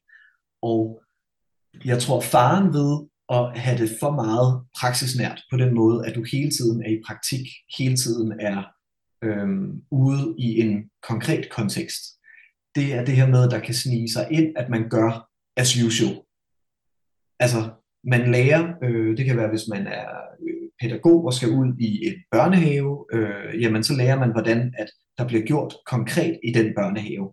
Hvis ikke man får nogle øh, nye takes på, hvordan man gør det, jamen så kan man meget let bare blive ved med at gøre det, som man altid har gjort. Altså at det kan måske, øh, man kan måske gå glip af nogle nye tilgange, som man kan tillære sig igennem uddannelse. Men til gengæld vil man jo så have en større forståelse af præcis hvordan, altså rigtig mange af de ting, som man ikke får beskrevet på øh, pædagogstudiet, eller det kan være som arbejdsorganisationspsykolog. Altså, nu har vi haft om arbejdsorganisationspsykologi, og jeg tror ikke, vi har haft om HR-samtaler. Øh, øhm, og det er jo måske noget, man vil lære mere om i forhold til, hvis du skal onboarde eller offboarde, altså fyre, øh, eller være med i den proces øh, personel, jamen det er noget, du ikke kan som sådan tillære dig på universitetet. Det er noget, du bliver nødt til at få igennem erfaring, få igennem mødet med mennesker. Og det samme med klinik. Altså jeg tror heller ikke, man kan læse sig til at blive en god kliniker. Øhm, jeg tror meget, at det kommer igennem mødet med klienterne og mødet med rigtige, virkelige problemstillinger. Og det er selvfølgelig også virkelige problemer, når man læser en tekst om angst. Men at skulle sidde og være den terapeut, der sidder og mm. håndterer et menneske med angst, er en anden virkelighed end selv en teoretisk tekst, der skriver omkring, hvordan angst påvirker forskellige dele af livet, og hvordan det hele er situeret. Og sådan. Så, så jeg tror, at ja. min egen oplevelse er nok, at jeg kunne godt have tænkt mig, at vi havde praktik tidligere på uddannelsen. Og det ved jeg er en, øh, en sådan politisk, studenterpolitisk sag, som der er relativt mange, der deler med mig, synes jeg, jeg har læst. Også øh, at det er noget, som studenterrådet vil arbejde for, at vi får tidligere praktik. Og jeg ved, at på andre uddannelser er der mere øh, praktikrettet tidligere i forløbet, der gør, at man måske også selv kan vælge, hvor man vil øh, rette sig hen imod, mm. i forhold til sin valgfag, og i forhold til hvilke søjler man tager på universitetet, i forhold til prioriteringer. Men jeg tror ikke, jeg tror det er vigtigt, at man også har det her, får det nye indspark med teorier, der gør, at man kan være kritisk over for den praksis, der er ude i de forskellige mm. lokale øh, arbejdspladser eller klinikker, øh, for at man kan ja, forbedre sin egen og forbedre øh, de, øh, de kontekster, man er med forskning, fordi det tror jeg, man kan. Altså jeg tror, at, at forskningsdrevet, øh, om det er humanvidenskabeligt eller naturvidenskabeligt, jamen det kan være med til at rykke os i en bedre retning og bedre praksis. Hmm. Der det var er jo for et meget langt eksempel... politikersvar. Nej, jeg synes, det var, det var et godt svar. Bare for at komme med et, et eksempel på det sidste, så øh, jeg kan desværre ikke huske, hvad hun hedder, men der var i den alternative forelæsningsrække her på øh, K på Psykologi, der var en, der holdt et oplæg om, at hun havde lavet et, det var ikke det, hun holdt oplægget om, men hun havde lavet et speciale, hvor hun havde undersøgt en bestemt en bestemt institution, et bosted for ja, mennesker med svære psykiske lidelser, i hvert fald på en eller anden måde. Og efter hun har lavet det her speciale, så blev hun ansat, og de havde, fordi det havde ikke gået særlig godt der før, så blev hun og hendes specialmakker ansat som chefer på det her sted, for at drive det, og opnåede meget større succes med, altså der var, øh, der var mindre vold, der var meget bedre trivsel blandt beboerne, og Mm. før der sad de inde i sådan en aflukket skur medarbejderne, fordi ellers så blev de bange, men de kunne begynde at sidde inde i stuen sammen med beboerne og sådan noget, når de bare sad og havde kontortid. Og det var ud fra, ja, jeg tror hun brugte sådan noget Leontievs aktivitetsteori til at, til at analysere kontekst på den måde. Og virkelig mm. en pointe, som jeg synes, du har godt fat i, i det du beskrev, det var, at det at tilegne sig en teori, eller blive godt bekendt med en teori på det højeste plan, det er jo faktisk at kunne anvende teorien, og kunne stille et interventionsforslag på basis af den. Eller i første omgang at kunne anvende den til at forstå en case. Mm. Men det, det, altså det mest avancerede at kunne, det er jo at sige, ud fra min viden om den her kontekst, og ud fra min viden om for eksempel øh, kritisk psykologi og Leontievs aktivitetsteori, der vil jeg ændre den her kontekst på den her måde, øh, og det vil og det vil i al sandsynlighed skabe øh, et bedre liv for de mennesker, som er i den kontekst. Så dermed så er det jo på en måde en udvidelse af den teoretiske indføring og skulle praktisere det, man har lært på en eller anden måde. Mm. Ja. Ja, og det er, det er netop det er stærkt, hvis man kan begynde at se mønstre i, lad os sige, mistrivsel på et bosted, og så sige, vi har en teori, som der vil, vi kan anvende på den her case, og der er måske nogle af de mønstre, som vi forventer, og sige, hvis vi gør det anderledes, kan vi måske komme den her mistrivsel til livs. Det er jo et super stærkt kompetence at kunne have den analytiske indsigt, øh, at man kan øh, altså en, at en teori, der er abstrakt, kan indfange virkeligheden, kan indfange noget, som teorien aldrig nogensinde har haft i tankerne, et eller andet tilfældigt bosted, øhm, men at det alligevel virker, altså det er jo det her med applicerbarheden, eller den økologiske validitet, at det faktisk kan virke. Det man jo så skal være opmærksom på, det er, at selvom at teorien jo så nogle gange kan forklare alting, og man kan sætte ind, så er det ikke altid, at tingene virker. Altså det er jo det her med, at der i virkeligheden, altså uden for forskningsverdenen, uden for øh, universitetet, er ekstremt mange faktorer, som man ikke altid kan tage højde for. Så selvom at en teori vil kunne forklare fænomenet, kan der være nogle helt andre ting, der påvirker også, og gensidigt er med til at problematisere, øh, eller gøre, hvad kan man sige, kom, problemet mere komplekst. Så, øh, så der tænker jeg, at det der, hvor at, nu har vi lige igen pædagogisk psykologi, så er farvet deraf, at man, man på en eller anden måde også skal have nogle måder at evaluere på, jamen, hvad er det faktisk, vi vil sætte ind for, Mm. hvis man laver en intervention? Altså virker det efter hensigten? Fordi at det er jo ikke altid, at det gør det, selvom man har en klar teori og en klar øh, fremgangsmåde. Også selvom at det er forskningsdrevet og øh, ja, Mm. Har virket i andre kontekster. Var det ikke noget med, at øh, der var flere undersøgelser, der havde vist, at op imod 70% af alle ARO-interventioner, de var mislykkede, eller havde ikke nogen effekt. Fejl. Ja. ja. Så der er, der er der i hvert fald noget at, noget at udvikle i psykologisk videnskab. Mm. ja. Jeg tror, det er det samme som, øh, også pædagogisk, vi lige hørt noget lignende, at det er, det er mange interventioner, der, Mm. der slår fejl. Så måske også noget ydmyghed, når man bruger teorien på virkelige problemstillinger. Ja. Ud fra det, hvis man mm. skulle overbevise folk om, at teori ikke bare er kedeligt og støvet, men rent faktisk betydningsfuldt, så er det jo fordi, at det netop er via grundig indføring i teori, blandet med selvfølgelig at kunne afprøve det på forskellige måder. At det er sådan, man bedst forstår øh, psykologiske problemstillinger og har en mulighed for at modvirke dem. Ja, nej. Ja, For jeg, jeg er faktisk ikke engang, når folk lige nu snakker om, jeg tror også tit, det er noget af det, som, der hvor folk snakker forbi hinanden. Lige nu, når de snakker om praksisnærhed, hvad de overhovedet så mener mm. egentlig. Fordi, ja, hvilke, hvilke fag ser folk så meget praksisrettet? For eksempel fag som psykiatri, føler jeg, at folk ser som ret praksisnært. altså... Øh, Og så er der selvfølgelig de anvendte fag, det er klart, de er sådan relativt Ja. Altså, jeg tror...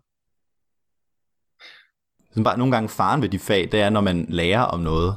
Det er ligesom, når man lærer om metode, mm. uden at bruge det. Og det synes jeg er det kedeligste i hele verden. Ja. Ligesom at, at lære, hvordan man gør noget, uden at gøre det.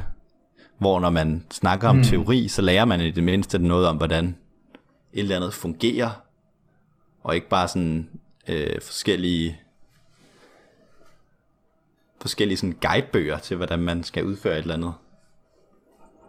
Mm. Og der, der er det problematiske ved bare sådan at lære regler om, hvordan man udfører et eller andet, også at, som øh, en af hovedpointerne i den der berømte interviewbog, Steiner Kvale og Svend Brinkmann har lavet, at for at, de har jo sådan en helt nærmest dydsetisk udgangspunkt for bogen, at man kan ikke bruge ens interview bliver mindre godt, hvis man bruger regler, meget konkrete regler til at udføre det. Og sige, så langt skal det være, og, men at man må mm. bare blive med tiden en god interviewer. Altså at få nogle bestemte dyder, og være lyttende, øh, og være forstående, men også at kunne være fokuseret osv. Frem for noget, der vil lægge sig mere over i pligtetikken og nytteetikken, at have nogle regler, som guider ens ens øh, praksis. Og selvfølgelig i starten, når man er nybegynder, så er man nødt til at støtte sig efter regler. Det er ligesom, man kan ikke bare sådan blive en god interviewer sådan her. Det er man nødt til at blive langsomt. Så der kan man have nogle tommelfingerregler. Okay, øh, interviewet skal være mellem 20 minutter og en time for eksempel. Eller øh, have den her interview guide med, hvor du har de her og de her slags spørgsmål med, og du bør nok have så mange temaer og og så videre og så videre. Og jeg tror egentlig, at den logik kan overføres mere generelt til altså til psykologi, at man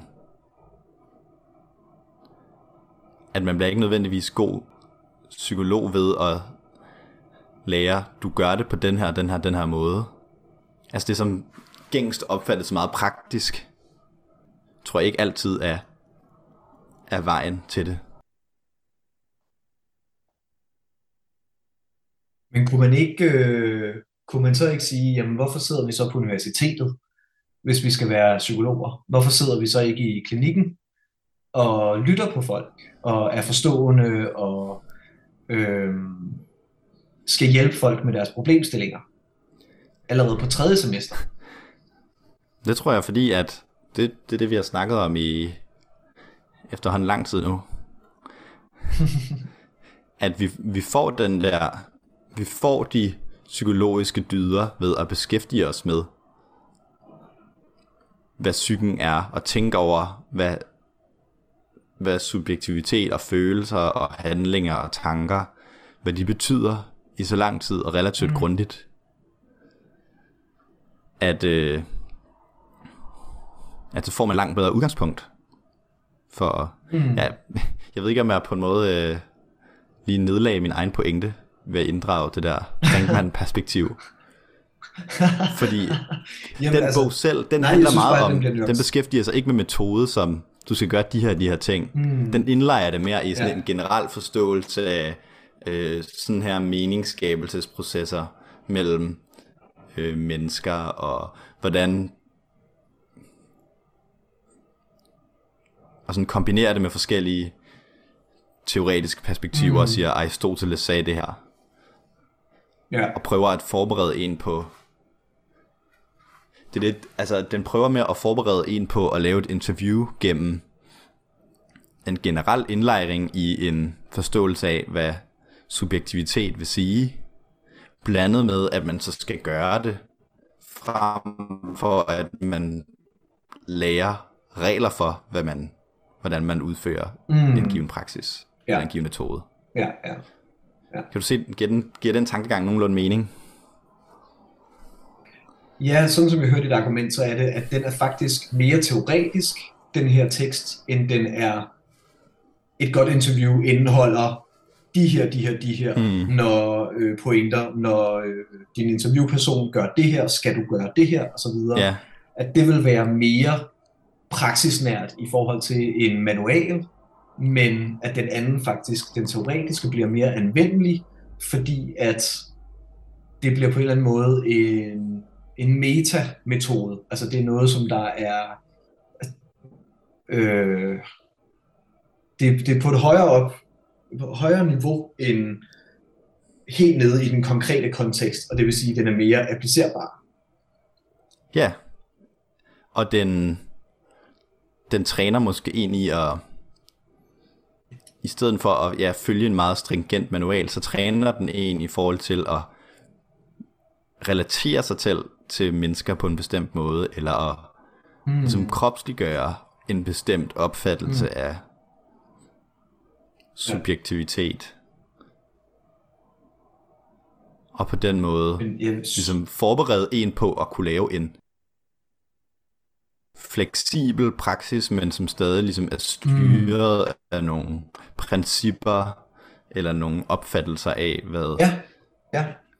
Øh, subjektivitet er, og øh, hvordan, hvilke mål vi har med psykologisk praksis. Mm. Altså ikke at skade sine patienter og være lyttende og alt sådan noget. Ja, ja. Men det tror jeg også er en altså, rigtig vigtig egenskab, det der med både at kunne være fleksibel, men også have nogle forankringspunkter, der guider ens beslutninger, opmærksomhed og øhm, mulige interventioner. Men netop det der med at være fleksibel omkring den konkrete cases egne egenskaber. Øhm, jeg synes ikke, du mm. nedlagde dit eget argument med det, men jeg synes alligevel, at i det argument ligger også, at der er nogle kompetencer, som der er bedre udlevet, end der er læste på et universitet. Hmm. Og det tror jeg egentlig er en af hovedpointerne i, øh, altså de stærkeste pointer i hele den her drejning omkring, at man skal gøre uddannelserne mere øh, praksisnære. Jamen, det vil sige, at hvis, altså, hvis man skal virkelig sætte dem det bedste, give dem det bedste argument, det er at sige, at der er nogle ting, som der er svære at lære på universitetet, det skal vi være bedre til at undervise i, eller øh, udsætte folk for på uddannelserne. Okay. At, øhm, og det er jo i virkeligheden meget godt tråd med den her bog, hvor at øh, med Kvæler og Brinkmann, at man siger, jamen der er helt klart nogle guidende principper, der skal være med til at styre din øh, interviewteknik, men altså, du skal for eksempel være lyttende, du skal ikke afbryde, øhm, men der er mange ting, som man også primært skal lære igennem udøvelsen af det. Altså det er ikke bare rent intellektuelt, det er faktisk en praksis, der kræver mm. øh, finesse og kræver, ja. Så på en mærkelig måde, så er det nærmest sådan, at det lidt nedsabler de praktiske fag på universitetet, fordi det er sådan en mærkelig mellemting, hvor man lidt lærer om om, det er sådan det, det værste af begge verdener. Man lærer om en eller anden kontekst, men uden at gå særlig meget i dybden med teorien bag, eller hvordan man egentlig gør det. Forstår du, hvad jeg mm. mener? Mm. Nej, det, altså, det, ja, det tror altså, jeg ikke selv, jeg er enig mener, i. At... Men... Nej, men jeg, jeg tror godt, du kan have en pointe i, Ved. at hvis man er for meget i overfladen af en teori, lad os sige, at vi har for mange teorier med på et pensum, jamen så bliver det svært at overskue alle de forskellige øhm, konkrete mønstre, som de teorier kan belyse. Så der er et reelt ressourceproblem i forhold til, at der bliver nødt til at være en eller anden grad af dybde i teorierne, for at vi ved, hvornår vi skal applicere dem. Hmm. At, det var sådan, jeg forstod dit argument. Altså, at vi... Sådan som jeg forstod dit argument, var det, at lige nu gør vi det, at vi går vi præsenterer nogle teorier for folk, men vi giver dem ikke nødvendigvis altid grundlaget for at vide, hvornår de skal appliceres. Altså vi giver dem ikke starten ja, blandt andet. hvad er deres argumenter, og bunden af ligningen, hvad skal den her teori føre til? Altså hvordan hmm. kan den her teori bruges til at ændre virkeligheden? Så synes jeg nogle gange lidt, der sker i de praktiske fag. Alle de så, altså dem, der handler om en bestemt, nogle bestemte problemstillinger. Mm. At man ja, går ikke rigtig i dybden med teorierne, og så på derfor bliver det meget svært nogle gange at anvende den. Ja, men det er jo selvfølgelig fordi, at ressourcerne er begrænset. Og ideelt set, så burde der måske også være mere sammenhæng der, for eksempel mellem personlighedspsykologi og klinisk psykologi, hvor at der er personlighedspsykologi jo lidt grundlaget for at kunne lave nogle af de interventioner, eller kunne forstå de problemstillinger. Men det gør man, altså det gør man ikke så vanvittigt meget ud af, synes jeg. Mm. Men det er, også, det er jo enormt svært, fordi at det er forskellige personer, der kører det, og, og hvis man skulle koordinere alle de forskellige kurser. Altså. Ja, ja. Fordi ja, det ville være et godt eksempel på, at det synes jeg, det ville give ret god mening, hvis man fik lov at indlejre i højere grad sin klinisk psykologiske analyse af problemstillingen i noget af det for personlighedspsykologi. Så man kan lidt mere ned i, okay, øh, det her systemisk narrativ, i stedet for det bare sådan mm. et par begreber, der lige er gennemgået for, hvordan man kan forstå et andet, så sige, okay, men der forstår vi psyken sådan her, ud fra den her, øh, og det gør, at vi lægger mærke til de her, de her ting i casen. Altså fordi der er jo, tænker jeg, ideen med hele den måde, det er opbygget på, at der er de store grundfag, hvor man ligesom bliver ført ind i de forskellige større paradigmer, der er inden for socialpsykologi, eller personligheds- eller udviklingspsykologi. Ja, kan det ligesom kobles videre i de anvendte fag. Og jeg synes i virkeligheden også, at altså i hvert fald den, det meste af den uddannelse, som jeg har fået på bacheloren her på K på psykologi, har været fået lov at tænke over den større sådan, humanvidenskabelige tradition. Altså man har både læst uh, Freud og Vygotsky og Foucault og alt sådan noget. Mm. Så jeg er måske mere bange for, at hvis det bliver i højere grad nedprioriteret, for jeg har været ret glad for det, vi er blevet præsenteret for. Og vi har da haft, ja, to år i hvert fald med, med store sådan grundfag, hvor man kunne hvor man kunne ligesom træne sig selv i at tænke over, hvordan man skal forstå en, en person, der har et andet problem. Og også indlejre det i en lidt dy- mere dybtegående forståelse af subjektivitet. Ja. Men jeg tror, altså, sådan som jeg forstår det lige nu, så er det jo, at grundkurserne skal vække folks nysgerrighed omkring, altså give os et bred indføring, som du siger, i de forskellige tilgange, og så kan man selv vælge at specialisere sig senere. Mm. Og det er jo på bekostning af, at man måske ikke er lige så specialiseret som nogen, som der vælger at jamen fra start af, at det her ligesom øh, begrænse mulighederne for, hvad man præsenteres for. Og der bliver det jo der bliver det meget individuelt, hvad folk har brug for. Ja. Fordi nogen vil måske synes, at jamen, at de har ikke brug for at læse alle de her forskellige, øh, forskellige teorier, som jeg egentlig ikke interesserer mig særlig meget for. Hvorfor skal jeg læse om dem? Altså, øh, Mm. jeg tror, der er en del, som der er lidt uforstående over for, hvorfor vi skal have så meget statistik, for eksempel. Altså, Ja. Det tror jeg, der er rigtig mange, som der... Altså, det er ikke et fag, der tænder folk. Nej. Vil du for eksempel, Og vil du karakterisere sige- statistik som praksisnært? Mm, Fordi jeg vil sige, det på den ene side, og, så er det ret praksisnært, og på den anden side, så er det... Så handler det... Det er i hvert fald det er anvendeligt. Og det hjælper en med at Men og hvis vi ikke... bare forstå sådan den offentlige debat og forskning og alt sådan noget. Mm, og vi lærte jo også, hvordan man udfører de her forskellige tests. Øhm, og vi lærer, hvornår man skal udføre dem, hvornår man ikke skal udføre dem. Altså det er jo også det mere teoretiske i det. Hvornår ja. kan den her test ikke applicere sig? Så jeg synes, at altså, statistik er et godt eksempel på, der både var praksisnært og teoretisk. Ja.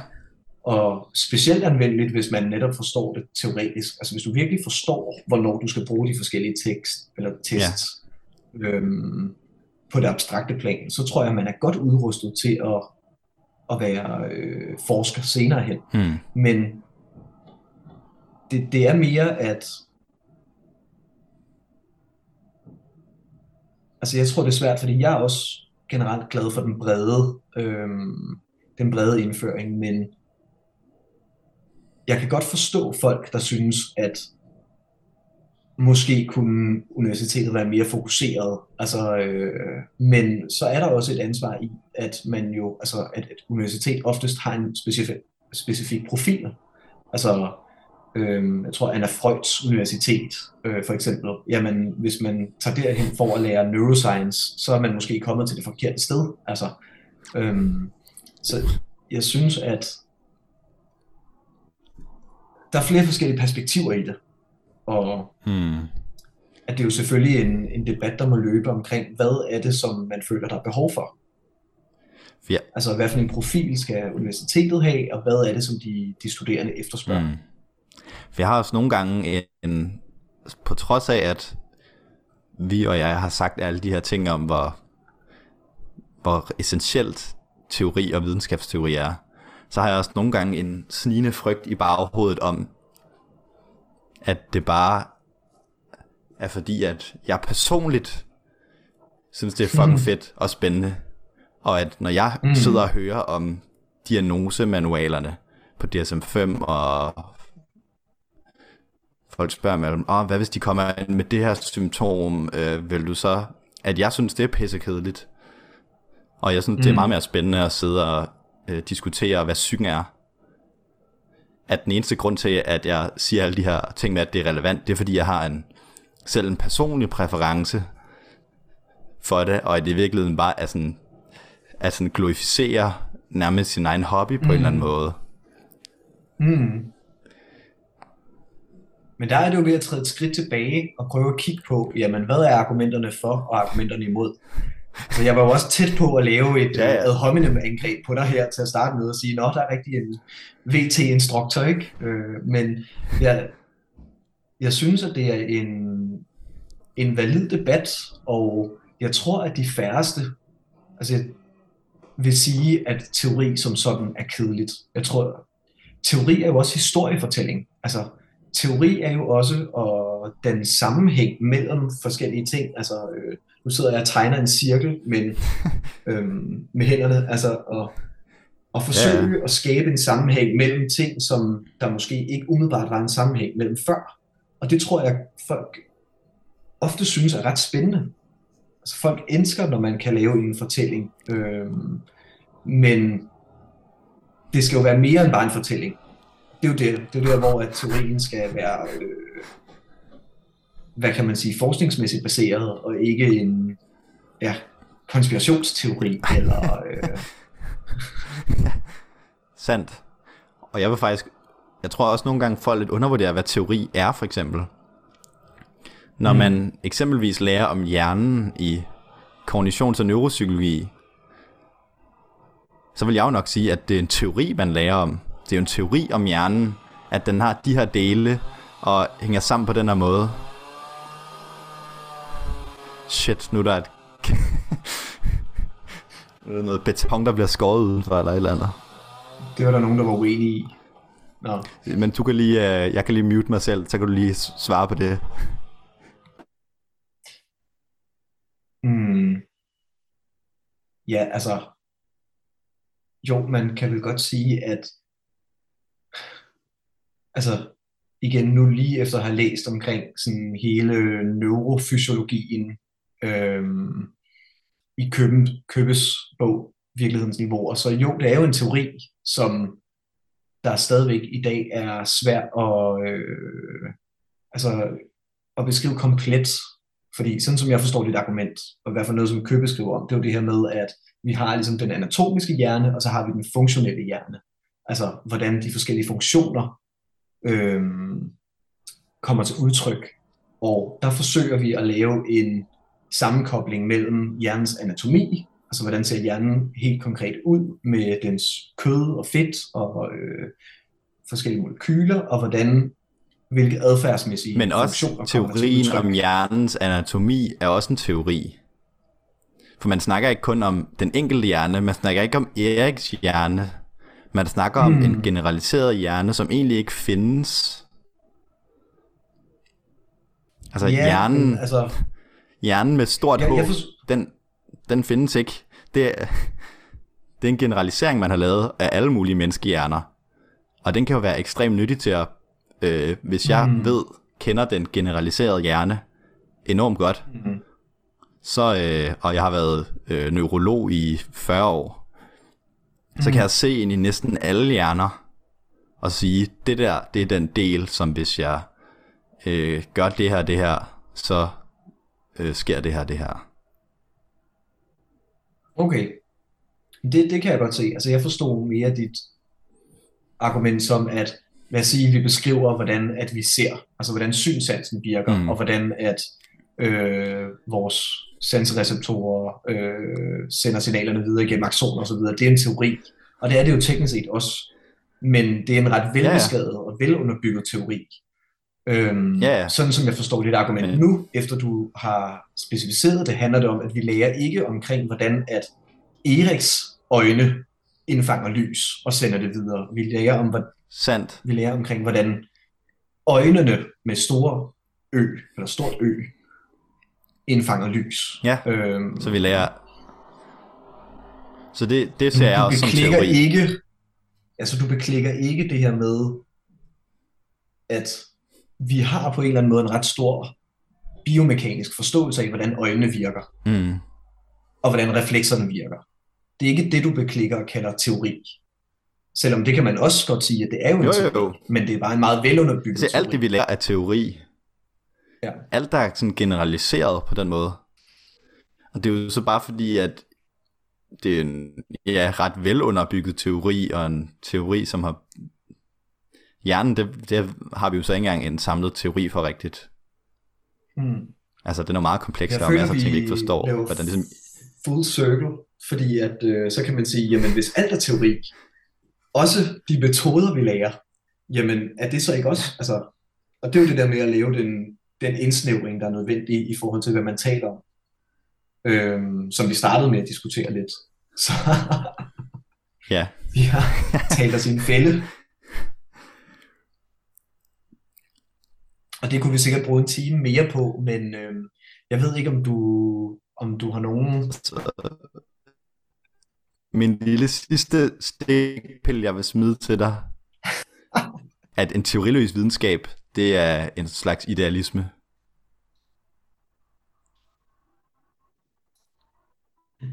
Den er godtaget. Så der eksisterer kun de, der eksisterer kun de sanseindtryk, vi får det er jo det, som øh, jeg i virkelighedens niveauer blandt andet køber diskuterer om positivismen. At det ender med at mm. blive idealisme, fordi at de tror kun på, at de rene sanseindtryk opstår. Og den er jeg ikke helt sikker på, at jeg forstod. Den. Du ved, hvis man kun... Hvis man tager Ja. ja. sin empirisme sangt, Ja. at, at det ikke engang bliver en... Eller at man ikke forholder sig til ontologien, men at det, det eneste, man beskæftiger sig med, det er sanseindtryk. Mm. Jeg vil sige, at det er den eneste reelle viden, vi kan få, Ja, ja. og vi vil ikke beskæftige os med det, der ligger hensides sanseindtrykkene. Mm. Så bliver det en idealisme, fordi at man, ja, man kun beskæftiger sig med, hvordan ting opfattes. Man har ikke en, en idé om, at der er noget hensides den, de sansindtryk. Hvorfor at Ja, så for, at være, måde en... for at være materialist, så skal man have teori. Mm. Altså fordi, at det er en idealistisk pointe, at der eksisterer kun de ting, som vi opfatter. Ja, Altså det eneste, der eksisterer, det er det, der opfattes. Alt andet kan vi ikke sige noget Mm. om. Så du laver teknisk set et hestesko-argument, at, som man ofte bruger inden for politisk øh, videnskab, øh, så vidt jeg ved, at når materialismen bliver taget så langt, øh, som den gør, som du beskriver, så kommer den faktisk til at ligne det, som den oppositionerer imod, der er i det ja, idealismen, øhm, og derved kommer de til at nærme sig hinanden igen. Men, øhm, og det, det vil jeg give dig ret i, men jeg tror, at de færreste materialister vil sige, at altså, ja, at der ikke eksisterer andet end det, der kan sanses. Altså, øh, ja, det, altså det ved jeg ikke. det er jo lidt en, en dinosaur, den der radikale positivisme. Mm. Det er en ret syret teori af sig. Og vi elsker at sparke på døde dinosaurer. Det er det, er det fedeste. Hvad er den? Det Ernst Mach? Jeg tror, han hedder Ernst Mach, ham der er virkelig... Øh... Og der synes jeg næsten, det bliver fedt igen, fordi der tager de et standpunkt. Og ydermere, så er man også nødt til at beskæftige sig med ontologi for at være materialist, for at specificeres mere. Vil jeg sige. Mm. Det var Så- det argument, eller det var det, vi argument- lige snakkede om før. Så dit argument med mindre dyre ord, det er, at hvis man er materialist, det vil sige, altså, som de fleste øh, naturvidenskaber er, så er det vigtigt, at man siger, at der også skal ligge en teori bag, og også det, at man tager udgangspunkt i, at jeg skulle lige øh, have samlet din sidste pointe. Øhm, Man må have nogle antagelser om, hvad, ja, Det er mærkeligt nok, at man er nødt til at have nogle abstrakte idéer, som ikke findes i den empiri, man har, for at man kan opretholde, at der er en materiel virkelighed. Så det er sådan lidt paradoxalt. Mm. Men jeg, jeg, er også jeg er lidt usikker på, hvor meget vi sparker til døde dinosaurer, fordi at, altså jeg tænker jo selv fysikere, der er meget materialistiske ofte. Øh, der er sikkert nogle idealistiske fysikere. De Heisenberg, sige, han var at, vist, øh, jamen, han var vist idealist. Ja, at det giver mening, at vi har teorier om ting, for at vi bagefter kan efterprøve dem. Lad os tage og sige teorien om sorte huller, eller teorien om øh, Big Bang. At de er jo måske guidet af observationer, men i bund og grund er det jo teorier, vi efterprøver. Og de teorier bliver nødt til at blive formuleret, mm. før man kan skabe en struktur, der er god nok til at måle det. Og det er jo der, hvor jeg tror, at filosofien er vigtig for fysikken og psykologien. Og altså tilbage til starten af vores samtale, at jamen, og det behøver man ikke være filosof for at gøre, det kan også psykologer gøre, men det er det her med tænkning af nye teorier og begreber, der kan indfange virkeligheden, sådan så vi kan efterprøve dem senere hen. Der er ikke noget galt i teorier. Det skal bare være efterprøvelige teorier, som vi på en eller anden måde kan, øh, kan anvende. Og måske, og det er også en ting, jeg, jeg beskæftiger mig lidt med lige nu, det er det her med, at hvis teorien giver mening narrativt, altså hvis den her teori ændrer virkeligheden, fordi at den bliver formuleret, bare det, Mm. at den bliver formuleret, gør jo, at den på en eller anden måde ændrer virkeligheden. og så får den måske en effekt på den, altså ved at blive formuleret.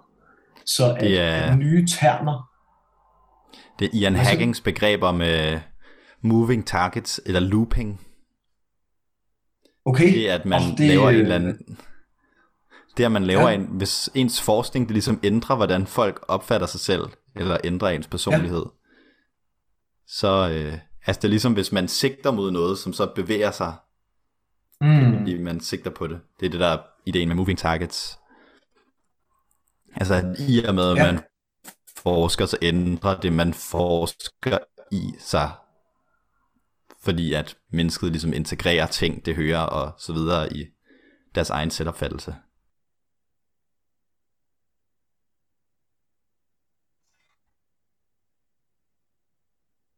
ja, der mistede vi lige Gustav. Øhm, kan du høre mig nu? og jeg ved ikke, hvad der lige skete der. Den læggede Ja. hele vejen fra dit starten af argumentet, og så meget lang tid. Men vi skal måske afslutte nu, Ja, det tænker jeg. guess. Så må du eventuelt måske selv indspille, det ved jeg ikke, det sidste argument, hvis du kan det øh, bagefter. jeg ved, altså, så relevant var det heller ikke. Ah, nu skal du ikke øh, undersælge dine egne argumenter. Men det er måske Men, bedst, øh, hvis, øh, hvis du laver outroen, nu hvor du øh, sådan går Mm. klart igennem. Ja. Ja. Så vi, øh, vi håber, at den her øh, mere øh, diskuterende, Måske kan du lige opsummere argumenterne, eller sådan øh, ja, det, Ja, øh, det kan jeg godt diskussionen. Så noget af det, vi har snakket om, det er det her med, at for det første bliver der set lidt ned på teori. Altså synes folk generelt, at teori i sig selv er kedeligt, og hvor vi har snakket omkring, at det er svært at, at skelne mellem teori og metode og praksisnærhed. De to ting hænger meget sammen, men at det er vigtigt, at man har en teori, fordi det ligesom kan være med til at forankre ens syn på verden. Det kan være med til at guide ens opmærksomhed, og øhm, at det er vigtigt, at man også er konkret, når man bruger sin teori. Altså det, som Gustav øh, rigtig VT-instruktoragtigt siger, det er vigtigt, at man operationaliserer øh, konkret, og øh, vi har snakket omkring det her med det politiske i uddannelsesreformen, om uddannelserne skal være mere praktiske, og vi har vendt både for og imod. Og kortere. Hvad, øh, ja, og kortere, ja, præcis. Øhm, det har vi faktisk ikke snakket så meget om, det tror jeg, men det tror jeg også, der er, Der er nok ikke så meget at sige, i. andet end det er lidt noget pis. Øhm, og så har vi til sidst snakket omkring det her med, hvordan øh, det er Gustavs påstand med materialisme og teori, at som jeg ser som et argument for, at man ikke kan gå fuldstændig positivistisk til værks. At man bliver nødt til at have et eller andet, der guider en, og det er teorien, der guider en i at indsamle øh, empiri. Det var sådan, jeg forstod dit argument, hvis vi skal tage det helt kort. Man kan ikke være materialist ordentligt, uden at udfolde sin ontologi i sin mest radikale form. det, det er godt, Gustav. Jeg håber, at øh, som jeg starter med, at denne, denne episode bliver lidt mere fægtende end øh, de tidligere episoder, men øh, det, øh, det har været spændende at vende teori og teoris værdi fra forskellige perspektiver, og jeg føler måske, at jeg har været lidt mere djævelens advokat i dag, men øh, og Gustav er kommet med de stærke, stærke argumenter. Men hvis folk har nogen indspark til, om, altså både om øh, de oplever for meget teori eller for lidt teori, og måske også om de har nogle personlige erfaringer i forhold til, hvordan at teori virkelig har været nyttigt for dem. Og det er ikke bare på studiet, det kan øh, også være i livet generelt. Det var jo noget, jeg snakkede lidt med Søjten om i sidste interview, det her med, om psykoanalysen også indvirkede på hendes forståelse bare i hverdagen. Altså det her med, at man lærer en teori så meget i dybden, kan påvirke hele ens øh, livssyn og ens øh, ja, eksistens. Og øh, der skal det lige sige, så der sagde hun, at det var ikke fordi hun psykoanalyserede sine venner, men at det selvfølgelig påvirker, hvordan man ser hverdagen, at det tænker at de fleste kan genkende, hvis man sætter sig meget ind i en teori, at man begynder at se nogle mønstre, som man ikke har set før. Så, øh, så folk er meget velkommen til at skrive, hvis de har noget, øh, noget feedback eller noget, de synes, vi tager helt fejl i, så kan de skrive på studerende i babel, gmail.com, eller inde på vores Facebook-side øh, på studerende i Babels biblioteket, hvor at man er velkommen til at lave et opslag. Så ja. Det var alt for denne gang, tror jeg. Ja. Dejligt at snakke med dig igen, Gustav. I lige måde. Fra det belgiske. Ja, vi nævnte slet ikke uh, begrebet om teoriniveauer, men det var måske også okay. Ja. Vi fik snakket lidt om skalaer, så. Ja, Thank you.